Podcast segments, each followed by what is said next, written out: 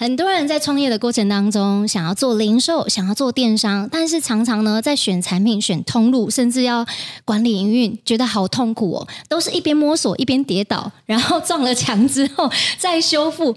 哎，这个真的花很多时间，也浪费很多钱。所以呢，今天我们特别邀请到已经有二十年实体零售经验，同时呢，还是九一 App、台湾的 eBay 以及雅虎的高阶主管。今天呢，大家真的。不用花太多的这个时间去磨磨撞撞，因为今天我们邀请到这位老板是手艺电商的熊老板来到现场，跟大家分享如何可以成长我们的营收。耶、yeah！谢谢 Tammy，哎，你好，熊老板。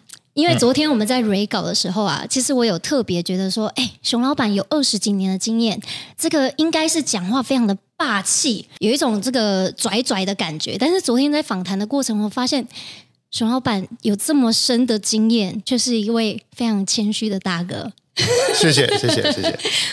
我觉得真的很谦虚。熊老板呢，还有曾经帮这个食品类的产品去做代理营运，然后帮他们成长九十倍的营收。是，我想要问熊老板是怎么做到？因为我们观众也想要成长九十倍的营收。嗯、OK，我想这个案例比较特别一点，因为这个品牌它本身是一个超过三十年的品牌，哦，它是一个很资深的品牌。那他们过去琢磨都比较偏向在线下的一些布局，包括药局，嗯、包括呃量贩通路。所以，对于电商对他们来讲是很陌生、相对也不熟悉的一块。是。所以早期他们透过一些广告代理商去帮助他们在一些电商平台去做一些销售。我们是在二零一九年底开始跟他们展开接触，然后二零二零二零年大概是我们第一年跟他们合作。那在二零一九年的时候，他们全年大概在线上就包含官网、包含他们在一些电商平台的合作上，他们那一年整体的营收大概是不到十万块台币一整年。好，所以所以就几乎等于没有做，是对。那从二零二零开始一直到今年，其实像今年大概我们目前预估，他们今年应该可以超过一千万的营收。这几年下来，其实确实它成长的幅度是相当惊人啊。但我觉得其实应该是他们本身的体质，在商品在后端的营运其实是本身就不错的，只是他们在电商这个领域是没有经验，没有。没有 know how，所以他们在过去操作上是跌跌撞撞。那透过一个比较合适的专业团队来协助他们，帮助他们做业绩的提升。嗯，所以本质上他们本来就是很很棒的体质。所以我们在调整，呃，进到这个团队去调整，大概多久的时间，他们就可以成长到九十倍？其实我们在第一年，我们大概就已经做到了，大概将近快三百万。然后从二零二一二二下来，其实，在去年大概已经做到九百多万。今年，因为我们整个目标其实拉的也比较高，所以今年我们看起来其实一千万基本上不会有问题。但我们还是希望它可以继续成长，因为现在看起来每个月平均大概也都有将近百万的营收。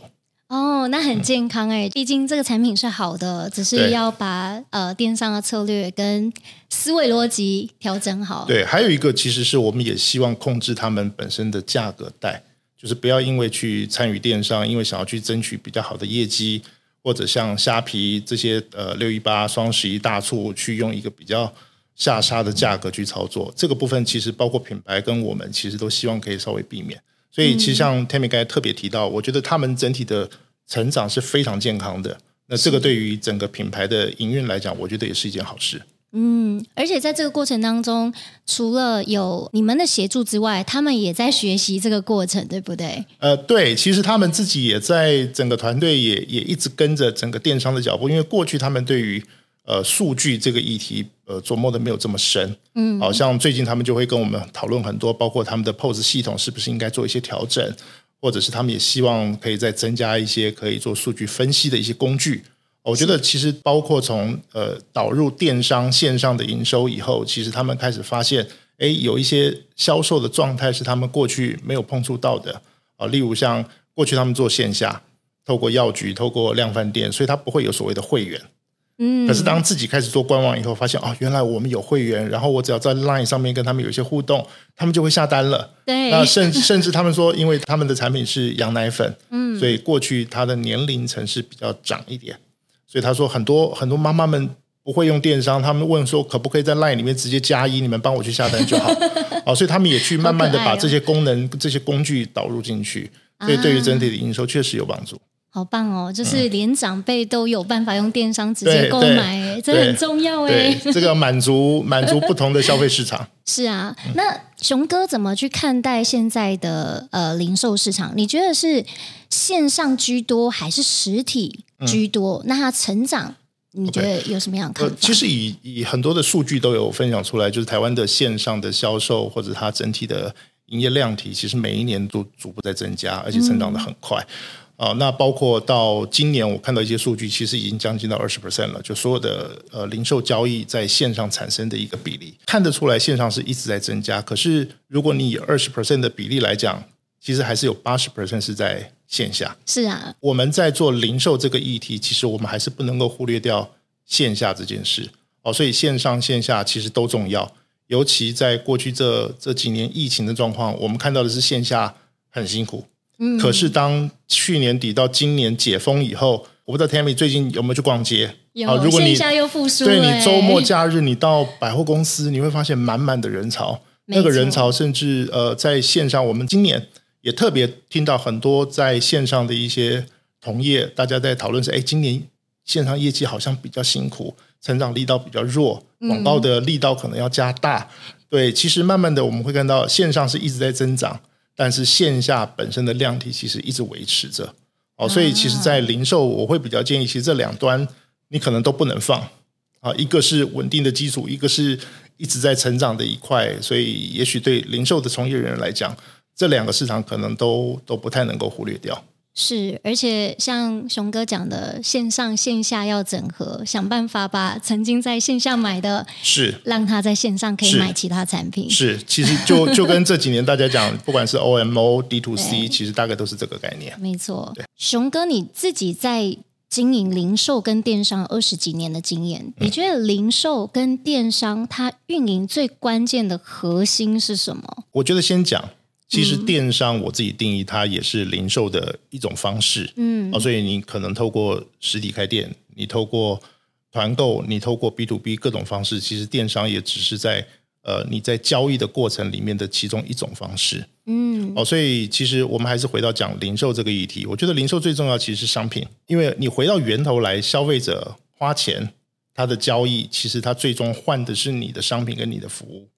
对，所以我认为在零售的核心还是回到商品的这个最重要的。莫忘交易的初衷。对对，因为消费者会会喜欢你的品牌，代表因为他用了你的商品，嗯，他体验了你的服务，对，并不是因为呃你做了很多其他的，不管是行销或者其他议题，因为最核心的是。他必须对你的商品产生喜好，他才会愿意掏钱给你买这个东西。是没错，他如果今天买了一个不，他觉得不满意、不好的东西，他还是退货啊。他除了退货之外，他还会跟亲朋好友说：“哦哟，千万不要买。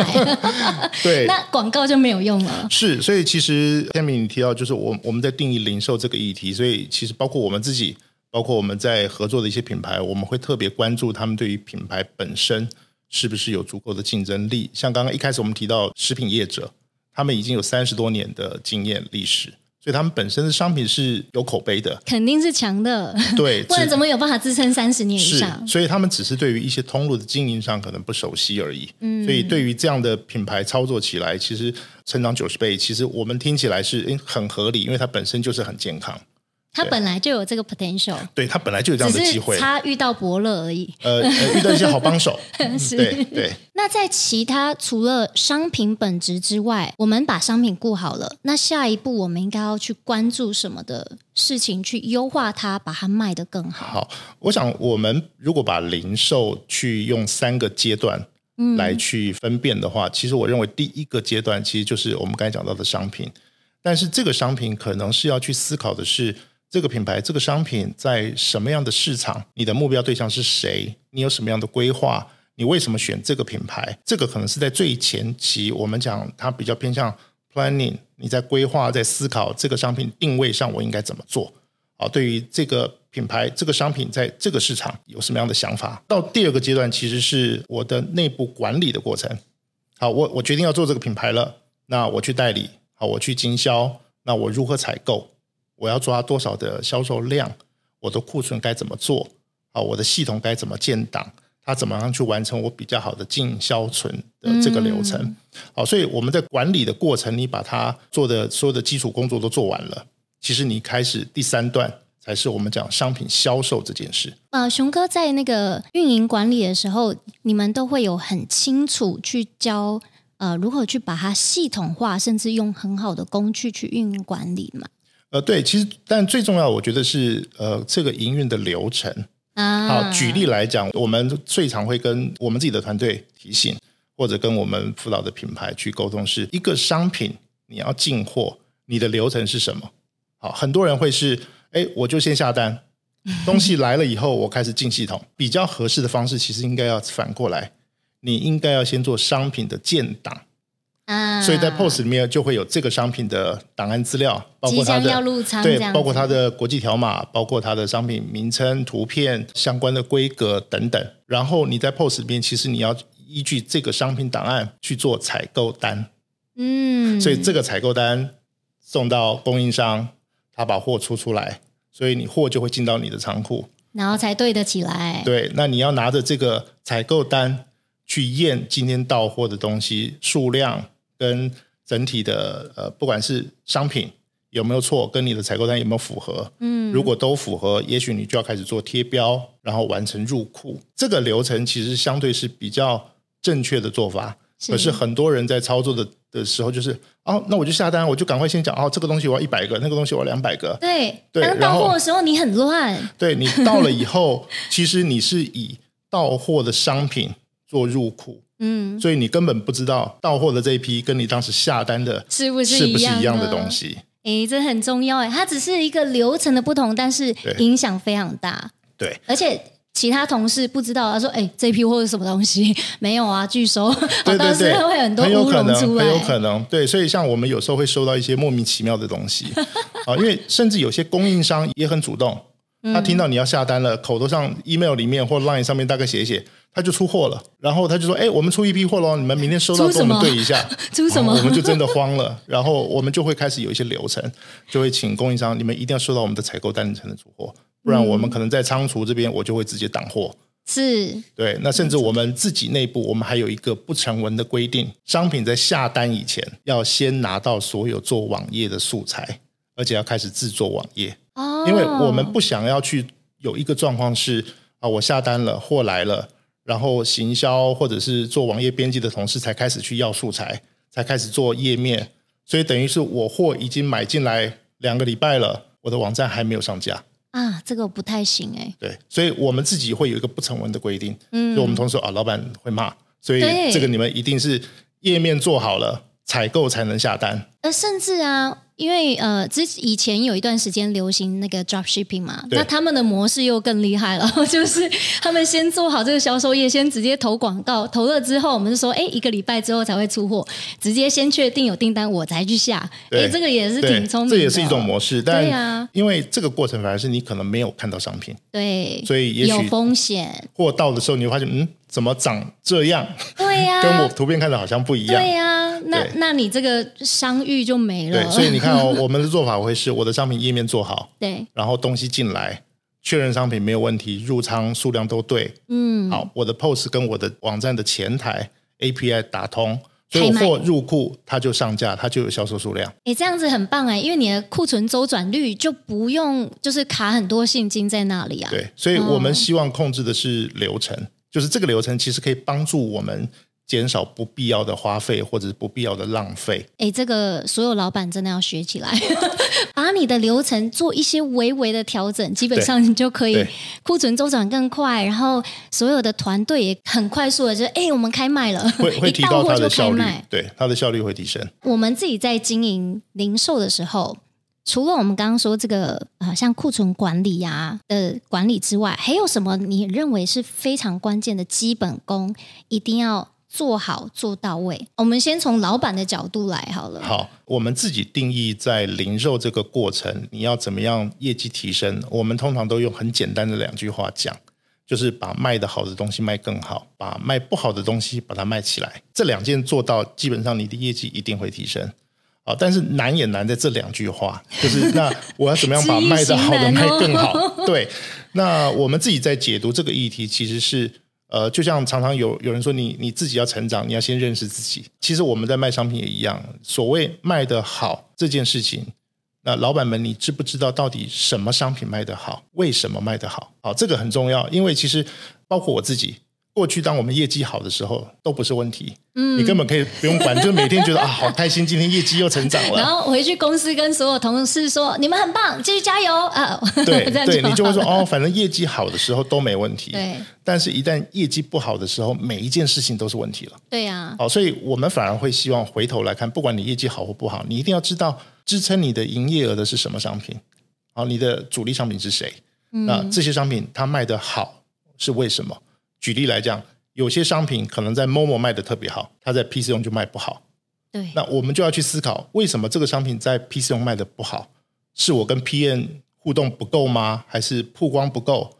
还是价格不对？因为 Momo 有时候会有一些自责。嗯，好，所以我们要去理解为什么 PC Home 的这个商品卖的比较差。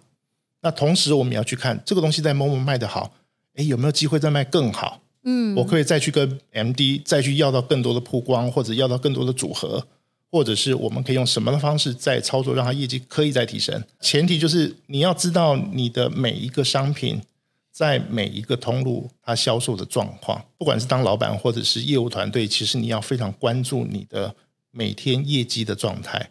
嗯，好，所谓的业绩并不是要你去去背起来说哦，我昨天 A 商品卖了三个，B 商品卖了两个。那我今天 A 商品卖了四个，B 商品卖了三个，我都进步了。哦，不用到这么细致，但是你要大概知道，哎，我几个主力商品，它在过去这几天的趋势，哎，每天都有卖十几个，怎么今天突然是三十个？那就要去了解，哎，今天是业务团队跟跟 Momo 做了什么活动吗？还是 Momo 帮我们做了什么曝光？是，或者只是哦，那未来就可以放大这件事。对，因为它就叫做卖的好的卖更好。对，可是你要先了解到底卖的好的是哪些东西跟为什么哦。那其实反过来讲，不好的也是你要认清你自己卖不好的东西到底是哪些商品，因为有时候我们刚刚讲嘛，前面你要做很多的评估，那评估也是会踩雷啊。对呀，我还是会挑错品嘛，挑到一个哇，进到台湾来完全没有竞争的东西，或者是一进来就被人家打死了。对对，所以我们也要去理解卖不好的原因是什么。也许是好，我们刚才会提到，也许有一些曝光，有一些价格的问题，或者是有可能是你的竞品，它就是用比较更大的曝光方式，更低的价格把你围起来了，你根本没有突破的机会了。嗯、也有可能是市场环境的问题。对，有非常多问问题，所以我们要先去了解卖不好的原因是什么。嗯，那针对这些原因，有没有我们可以改善的？也许像 Tammy 讲的，呃，它市场环境就是不允许了。对，那我们就得思考，那这一批货我是不是要想办法赶快低价出清掉，避免我的损失更更大？嗯，对，所以这个等于是你每一天在观察的过程里面，你大概会知道发生了什么事，所以你比较能够快速的去判断，哎，那我应该做什么样的修正？所以我想做零售，其实比较大的核心是你要很关心你的业绩，而且不是只是哦，我今天做了十万，昨天做了五万，所以我进步了。那很重要的是从五万到十万。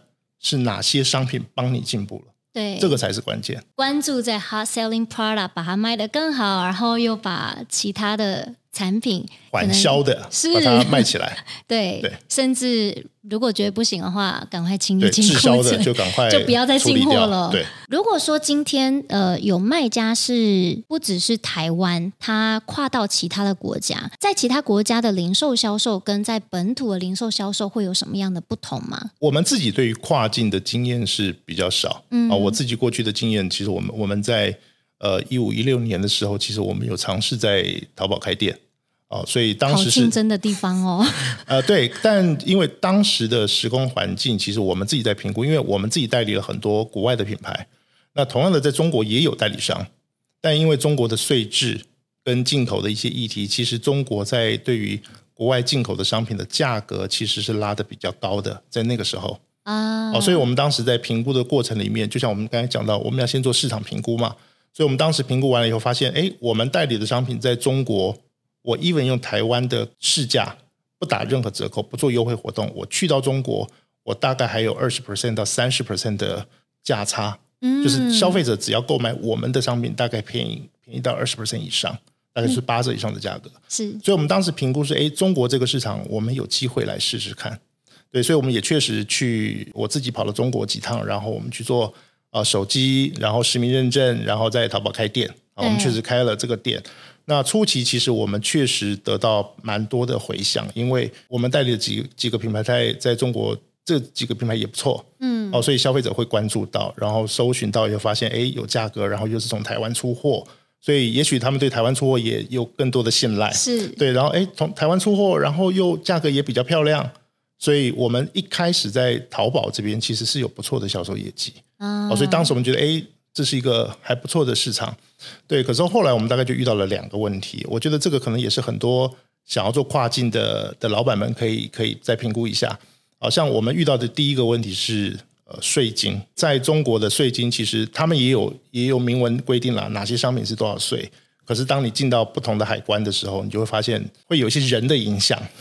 哦，所以我懂你的意思。对，所以你的税金可能跟你原本知道的或者计算的。有很大的落差。的确，这个我有听不少卖家在 complain 这件事情。在中国我，我们试过从厦门、上海、青岛不同的海关去进商品，因为当时我们也是委托顺丰速递帮我们做物流，然后呃处理一些关务的议题，那就会发现确实，而且甚至同样的商品，你在同样的海关两次就不一样的税金。嗯好，我们遇到最、哦、不同人丁是吧？对对，它是一个人质的环境，呃、很 难说。我我们遇到过一个最吓人的经验，是我们有一款我们从欧洲代理的一个硬壳包，是一个重机骑士用的包，哦、所以它平均一个单价在台湾大概是一万块左右。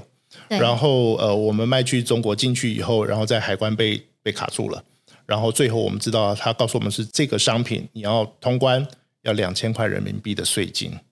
我们完全吓傻了，就是我们这个东西，保护费的概念。对，我说这个东西才才一万块台币，然后折合人民币也就是两千多块人民币，然后你跟我收两千块的税金，不合理。对，但这样的状况其实持续大概都有常常遇到，所以后来我们就发现这一块可能在呃销售上会是一个比较大的阻碍。这种感觉就是你要跟海关有某种密切的关系，才有办法。真的拿到、呃、对，但但我们很难有密切的关系。对，啊对，啊、对，然后还有另另外一个议题，就是在中国的经销系统跟台湾很不一样。好，中国的任何的经销商，你要在淘宝、天猫、呃、京东这些地方上架，它基本上都要拿到品牌的授权书。一旦你没有拿到授权书的经销商，呃，在中国叫串货，就代表你不是一个被授权的经销商。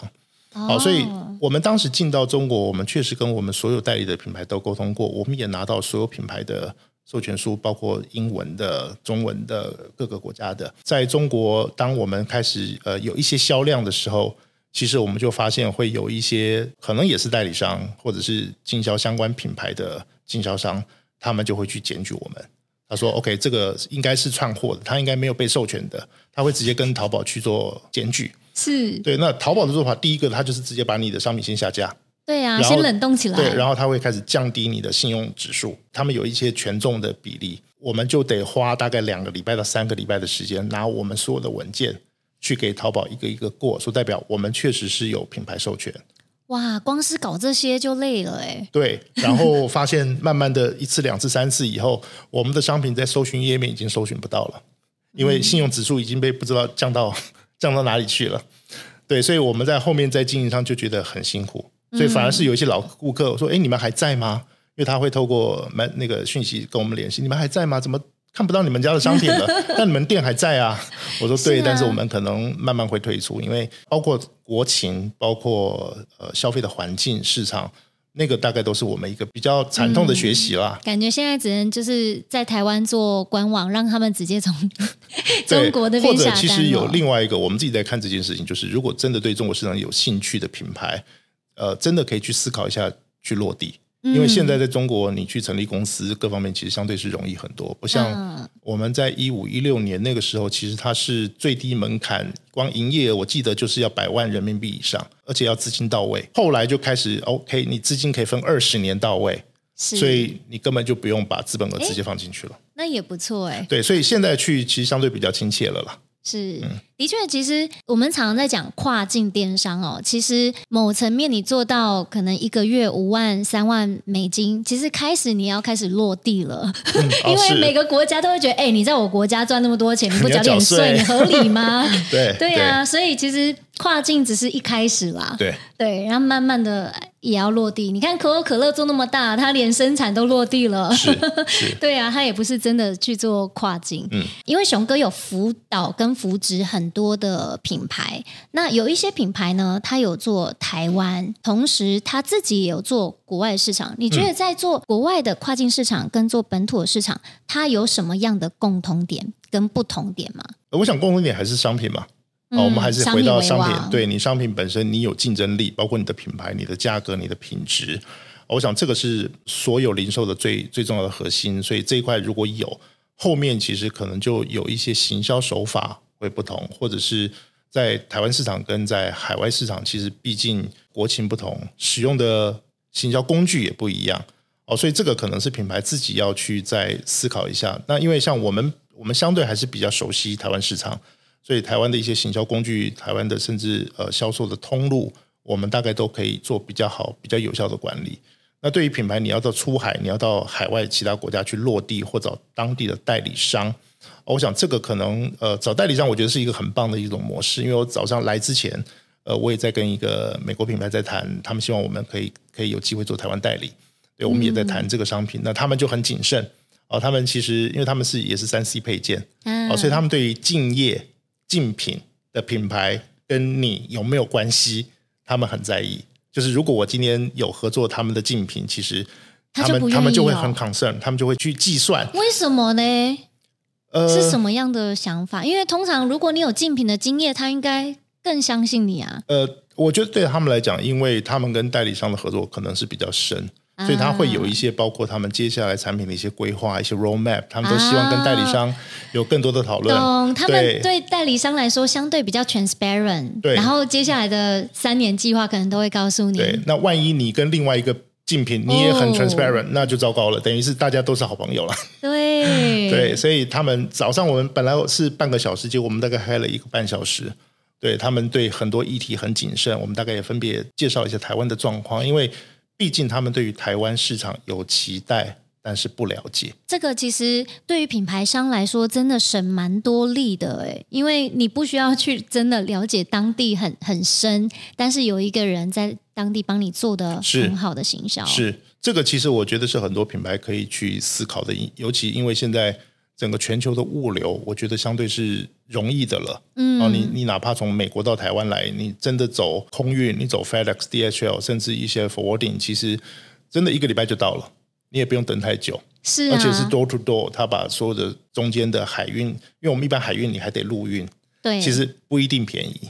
对，哦，所以其实透过这种模式是可以去节省你很多的成本。代理商确实，我觉得他们对于当地市场的掌握程度会比品牌来的。更扎实，对，那当然你你可能必须好好挑选了，不要遇到一些，呃，有一些代理商 可能也是挂羊头卖狗肉，他可能只是拿了这个名，他可能货也是到处去放啊，有有这样子，对，甚至我我们也常遇到啊，就是有时候哎、嗯，像我们是台湾的代理商。突然就发现，嗯，香港的代理商怎么货出到台湾来了？你就得跟品牌去跨界了，跨界了。对对，这个就会有一些规范。他踩线。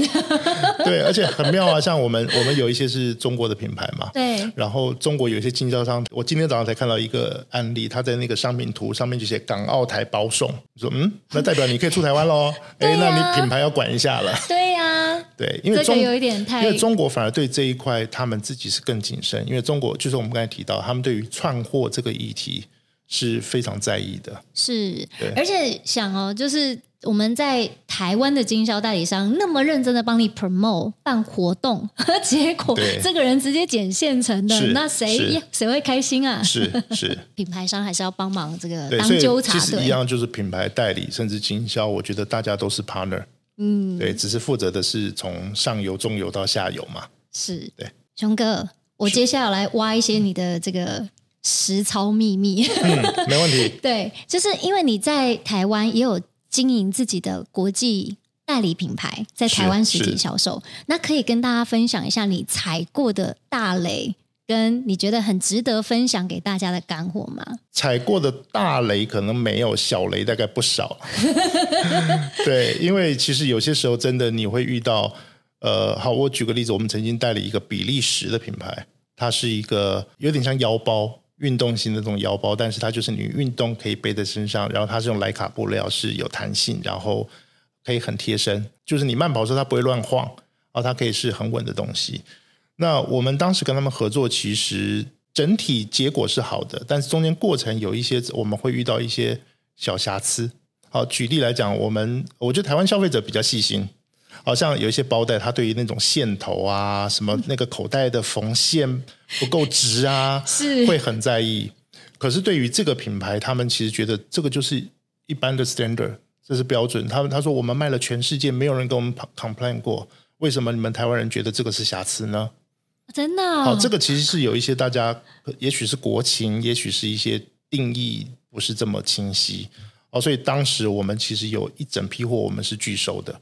哦，所以我们也跟他们去做很多的换货，那他们也要求是对品牌来讲这是一个合理的，但是你硬要退我，我让你换，但是运费你要再付一次，所以我们的运费是从欧洲运来哦，很贵耶，对，非常贵，非常贵。可是我们当时也在评估，所以后来我们在跟他们合作上，我们就会特别谨慎，所以我们反而是整个订货量，我们就把它限缩的比较小。是那希望也请他们帮忙，是你工厂完工以前，你先 check in 一下有没有一些这些小瑕疵，再一到 QC。对，哦，可是当然他们觉得这这对他们来讲是一个 extra 的一个工作，因为他们觉得我全世界都 OK 啊，哦，所以其实对于代理国际的品牌来讲，其实有时候真的会有一些区呃空间的限制，嗯，你没有办法很清楚知道货的状态。哦，所以这个可能是可以可以多留意一点。嗯，那另外一个比较，我我觉得从呃我们自己比较好的案例啊、哦，就是呃包括我在一八一九年在在上海工作，后来回台湾以后，其实当时在中国工作的一个合作品牌，他们也说，哎，杨胜你要回台湾了，有没有兴趣在台湾也帮我们这个商品可以做一些合作啊、所以我们就当时开始导入了一些电子阅读器的这个品类进到台湾市场，这个品类也改变了很多我们自己的。营运的模式啊，因为过去在二零二零年以前，我自己的公司我们在做零售，我们有百分之七十到八十 percent，我们的业绩来源是来自于大型的电商平台。好、嗯，所以我们像在 Momo、PChome 这样的平台，其实我们在我们合作的品类上，我们算是业绩还不错的，但他们的销售比例占我们的营收是是非常大，风险太高了。对，然后像那个时候我们自己在做官网跟门市，其实两个加起来可能不到二十 percent。嗯，好，所以我们也做的比较辛苦。等于所有的资源都必须给这些大型的平台。那从开始导入电子阅读器这个品类以后，我们就开始调整我们的作业方式，因为这个商品其实它是需要被体验的，很需要。对，因为你不是你在网络上看一看，哎，说明好像就可以下单了哦，所以很多人对这样的商品是相对陌生。是哦，所以我们当时的的策略是，那我以我的实体门市以体验的方式为主，来推广电子阅读器。包括从我们合作的第一个品牌、第二个品牌一路到现在，呃，我们应该是全台湾目前电子阅读器可以在同一家店展示品类最多的一家店啊。我们大概同一同一个时间，我可以推出大概有超过二十个机型，这是我们现在可以做到的。好，所以它整个量体量体就大了。那包括我们在线上也不断的去去引导消费者。我们我们在线上最常做的是，你要找电子阅读器，你就去哪里？对，好，然后我们会给你一些体验的。一些时间你可以自己选，甚至我们让让会员或者让消费者自己选择你想要安排的时段。嗯，一旦我们收到你的时段以后，我们在人力上我们就可以多准备一些，让他可以现场真的是让你问到饱，很棒哎。对，所以，我们透过这种模式，从一九年一路到现在，我们现在在门市跟官网这两个直接的通路，大概占我们营收到六十 percent 了。大型的平台其实它已经降到大概三十 percent 左右。所以，对于我们整体来讲，反而我们营运上会更更健康。是对这个，其实也是回到我们一开始讲，你要前面做一些规划，这个商品进台湾，你应该用什么样的方式来操作？那后面你的库存管理怎么做？然后你的销售，包括行销跟服务，嗯，该怎么做？那我们也是一个环节一个环节。我必须承认了，我们在中间的环节做的比较辛苦，就是我们刚才讲的那个备货，对，因为它客单价比较高，是啊，所以我们。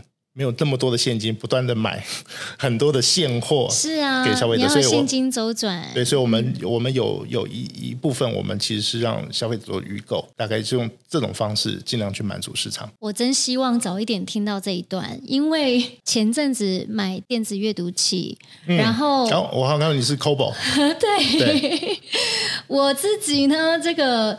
想要买阅读器，已经想了三个月。嗯、最后呢，我花三个礼拜的时间，基本上那三个月我都不断的在研究别人的评论啊等等。然后我觉得好难哦，可不可以随便选一台？然后我就跟我老公说：“拜托你随便帮我选一台你觉得好的。嗯”他说：“不行，你要依照你的需求。”然后什么什么，我想说：“天哪！如果我当时可以直接去你们店里找顾问就好了。哦”是，是，我们会简单问你几个问题。对，我觉得这样子就是十分钟可以解决的事情，我拖了三个月，而且我很痛苦。后面看到这道墙，后面都是书，嗯、然后我们、嗯、我们又很常搬家，OK，然后搬家好痛苦哦，我就觉得哎，真的需要有电子阅读器，嗯，而且好整理笔记。是哦，我现在超后悔了。反正我推荐大家 去找熊哥的精品选物店，然后直接去选择，而且在三创就有了哦，可以去咨询哦。那这一次呢，其实熊哥一直不断的告诉所有听众，呃，要不断的去理解你的数据，不管是你的销售数据，还是你的人流量，以及你下一步应该怎么去优化，所有的库存数据，你都应该要交叉去比对整合，然后想出。自己的 hot selling product 是什么？怎么样把它卖得更好？然后把卖不好的如何卖出去？呃，甚至是卖完之后，可能不要再进货了。是是，这些数据的资讯呢，其实是熊哥在过去二十几年不断累积而成的。那这一次呢，呃，熊哥也特别在我们的 BTB 的零售获利学里面有授课，把我们这个数据关键。如何去看数据？嗯，如何去抓数据？而且看数据的下一步可以做什么？这堂课是适合给什么样的人来听？我觉得对于零售有兴趣，尤其是老板，我觉得可以试着去了解一下。因为我常跟很多朋友分享，其实你你学着当老板，是从你当老板的那一天开始。嗯，就是你已经是老板了，你才开始学着当老板。我想这句话在烧麦常看到。对，对，校长很常贴文也都会讲。我觉得这句话非常非常好，因为。确实，我们每一个创业的人都是你开始当老板以后，你才真的开始去承接这样的压力跟这样的内容。嗯、其实我们在看数据这件事情，我我也必须承认，我也是在我自己创业大概快十二三年以后，我才开始了解到数据应该怎么去解读，因为。以前我们都会讲数据很重要，你要知道你在卖什么啊，这个其实大家都会。但是我举个例子，相对有一些经验的品牌或老板，其实你们公司都有 POS，但是 POS 里面的资料你到底有没有真的看过？很多人都没在看。对，因为 因为你从 POS 汇出来，它就是一个一大张的 Excel 表或者 CSV 档，你无从比较，那它就是一个流水账。早期我们都说啊，我们要去看销售数据啊。那你可能看到的是某一个品类或某一个单品的销售，你没有办法真的去做到对比。所以其实我自己也是，包括我在上海工作的那两年，我觉得给我最大的刺激，就是因为那个时候老板压得很凶，老板每天都在问销售，所以我们当时就跟我们团队说：好，不行，我们得有一些更好的解读数据的方法。我不能够等到那个我们资讯部，然后一个礼拜跑一次 raw data 以后给我，然后说：哎，老板，这个是你要的数据。你看了就傻了，因为它就是一堆的数字。对呀，对，那我们说，那我得用 Excel 再做枢纽，再去慢慢分吗？我说我我技术没这么好，所以后来我们跟团队就开始合作。哎，我们找到了一些解法，包括用一些工具去让这些数据变得视觉化，而且是可以去做一些选择。好，举例来讲，我想看的是月对月的、年对年的，或者是我的周期是要摆季节还是摆多长的时间？那甚至我要去做商品的比较，还是通路的比较？好，透过这些工具以后，我们才发现，原来这些数据可以让我们看到真正的问题在哪里，而且很明显。对，所以解读数据，它其实真的不是不是你每天去跑一堆数字，因为我们甚我们甚至辅导过一个上市公司，他说：“哎，我们系统很强，我们什么都有。”结果我们看完以后我说：“然后你们有什么 know how？你们学到了什么？”他说：“没有啊，那个老板说要有数据，所以我们就做数据啊。”可是数据，他们并没有真的有团队去、嗯、去认真的解读，然后去帮助下一步的决定做中间的一些辅助。我觉得这个是最可惜的，就是你空有数据，但是你不懂得怎么解读。对呀、啊，对。那我想在这堂课里面，其实我们也一直在分享的是，老板你应该来看看你的数据，而且你应该怎么看。我自己的做法是，我会从大看到小。从广看到深。举例来讲，我们每天都可以看即时数据，是。但是我一看，我一定是看从今年一月一号到现在，然后我会去看的是我自己的通路，我合作的通路，每一个品牌在这个趋势里面，它到底是往上或是往下，有哪些是往上的？那我再开始，我刚才讲从大到小嘛，从广到深，哪些品牌是往上的，我就开始聚焦这个品牌在几月特别好，是。那那几个月。我们做了什么？那有一些不好，同样的也是看到它的趋势，诶，它不断的在下滑，或者是其他品牌都在上升，怎么这个品牌是平平的？嗯，那我们就再进去看，是那发生了什么事？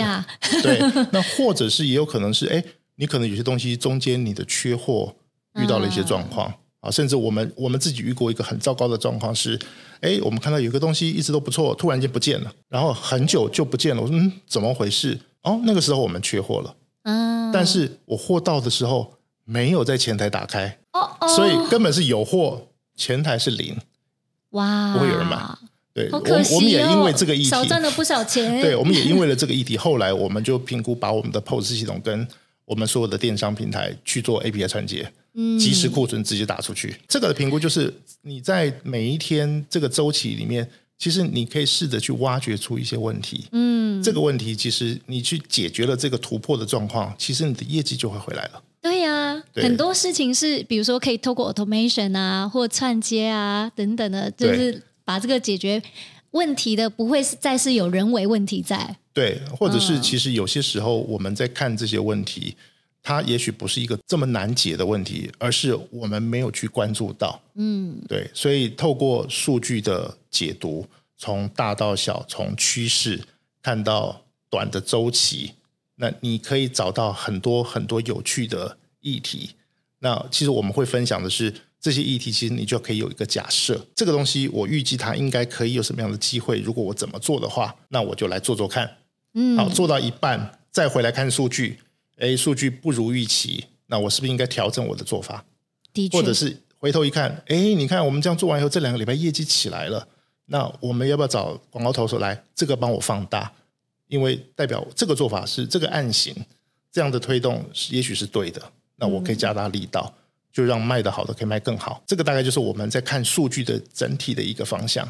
我觉得这个对老板来说很关键，因为如果老板没有办法亲自去看懂这个数据，找到里面的 insight，如果自己没有办法懂这些数据，你也很难去告诉你的同仁，请他说：“哎，你去看数据。”他也一样，就是哦，我有在看呐、啊。对，就是一堆数字，老板，你要我看什么？对，其实这个这件事情非常非常重要。我们觉得啦，也不能讲觉得，我们确实遇到这样的状况。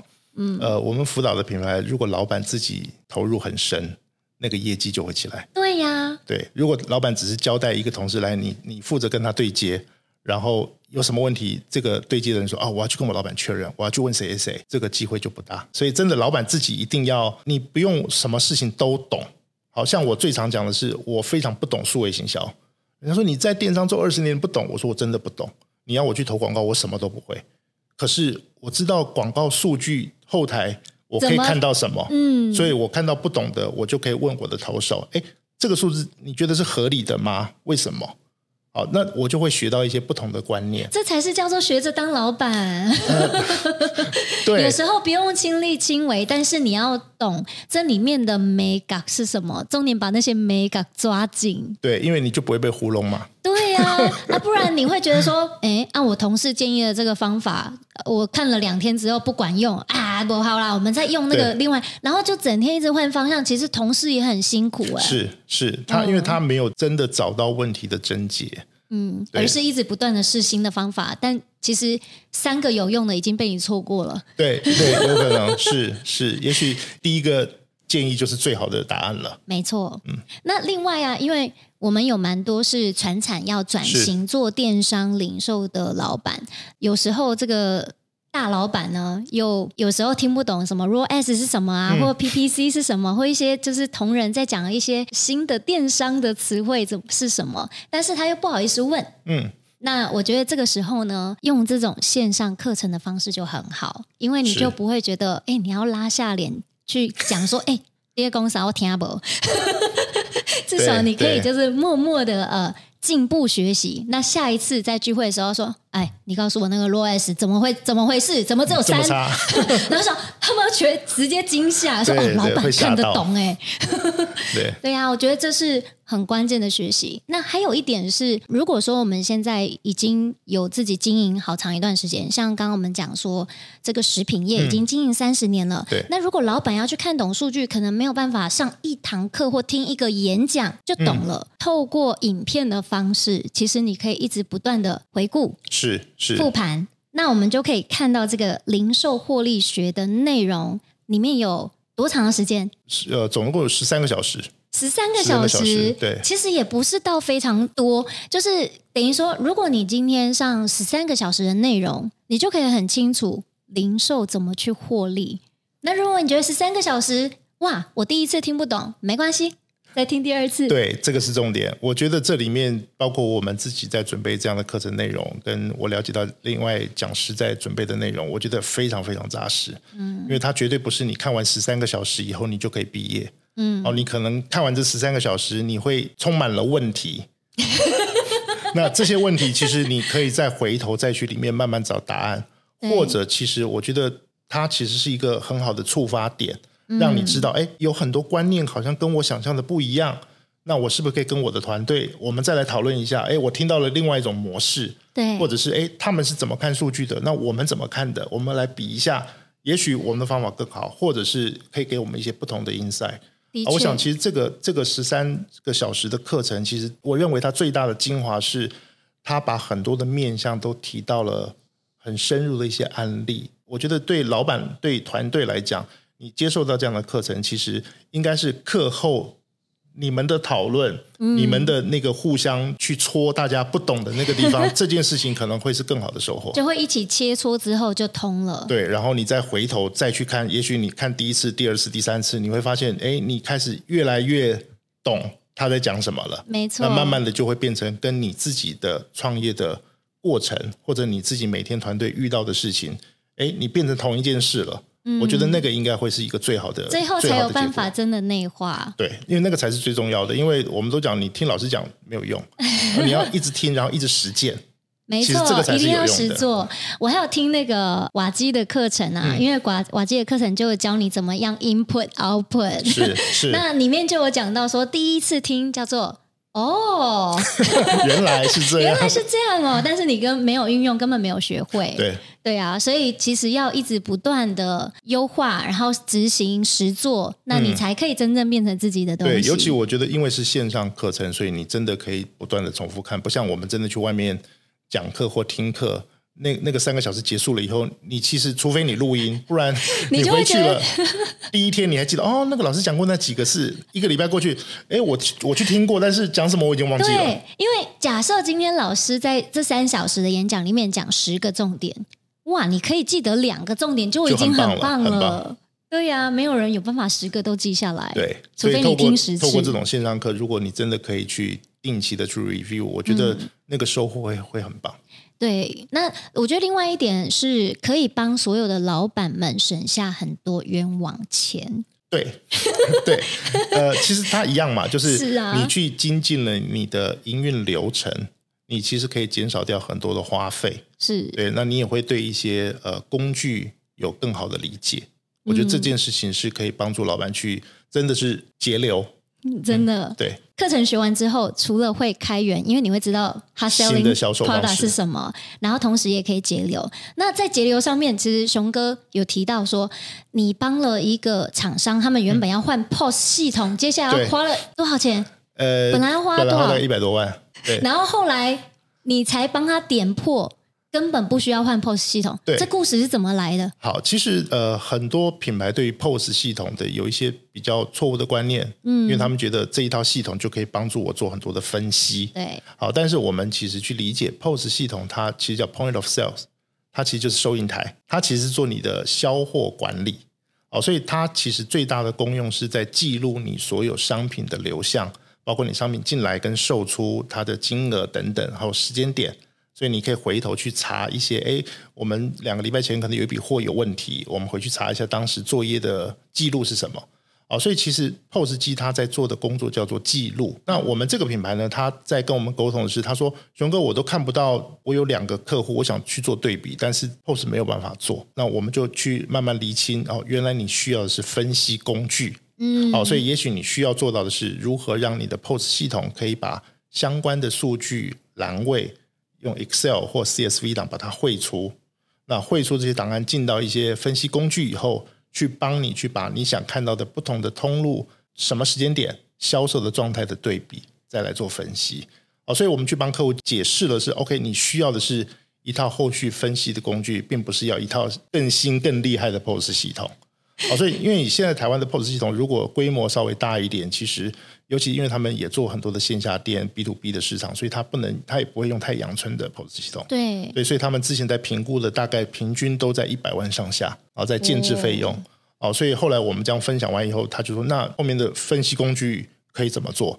哦，那当然我们也有一些不错的 solution 可以推荐给他。那我们后来推荐给他是，他整个建制费应该在十万以内。然后每个月可能只需要带五千到一万块左右的维护费用，而且这个这个对，而且这个工具就是你可以长时间从你的 POS 系统不断的跑资料出来，帮你做整理啊，对，它就可以节省掉一笔很大的开销。如果要换 POS 系统，其他同事很痛苦，很痛苦，他要重新学习一个新的东西。对，尤其你所有的建档，我们我们自己以前曾经遇过，我自己总共换过三次的 POS 系统。每一次大概都需要到将近八个月到一年的阵痛，甚至你中间因为有些 data 你不能 loss，所以你必须旧系统要持续，所以中间会有一些 overlap，所以在那个时间点，加期 对，那我我们的门市就就跟我们抱怨啊，嗯，说老板，你知道我现在卖一个东西，我要打三台收银吗？我说为什么？他说百货公司的一个，我们旧的 POS 一个，嗯，新的 POS 再一个。我做一笔结账要三十分钟，好累哦。对，所以真的很辛苦。所以真的在在选择 POS 的时候，你你要谨慎，不要随便换换系统。对，好的。那刚刚熊哥所讲的这些数据如何解析，然后如何去把这些数据呢？可能我们还可以把它图像化，让所有的老板、经营者清清楚楚怎么样去优化下一步，去增加我们自己的销量。那这一套课程呢？其实是结合三位老师过去的所有经验，而且我发现这个价格实在是太优惠，因为我们总共十三个小时，是，所以平均一个小时的课程不到一千块，然后我就觉得哎，好超值！如果是原价的话，它的原价是一四五零零，使用 Chainspace 的优惠代码的话，还可以得到十月三十一号以前再折五百块，棒哎！所以。我觉得这个真的是老板至少要自己买一套之外，再推荐你的朋友买一套，甚至买一套送朋友。只要是朋友嘛，当然你希望他多赚点钱，少花点冤枉钱。是是，所以可以拿这个来送礼啊，不用再送茶叶了啊，这个可能。对合作伙伴或你的朋友来说是更值钱的。嗯，那另外呢，如果大家有想要找熊哥呃咨询一下，嗯，那我现在在做零售上面，我可以怎么去优化？透过呃数据来把我们自己公司的体质整合的再更好一点。那我们也可以放上我们熊哥的公司。手艺电商，手艺电商，我们把链接放在底下。如果有想要跟熊哥咨询，或者是跟他们团队咨询该怎么去优化的话，也可以点击以下链接。谢谢。那我最后也把课程的链接放在底下，还有我们的优惠代码。喜欢我们的影片，记得订阅、按赞、加分享。我们下次见啦，拜拜，拜拜。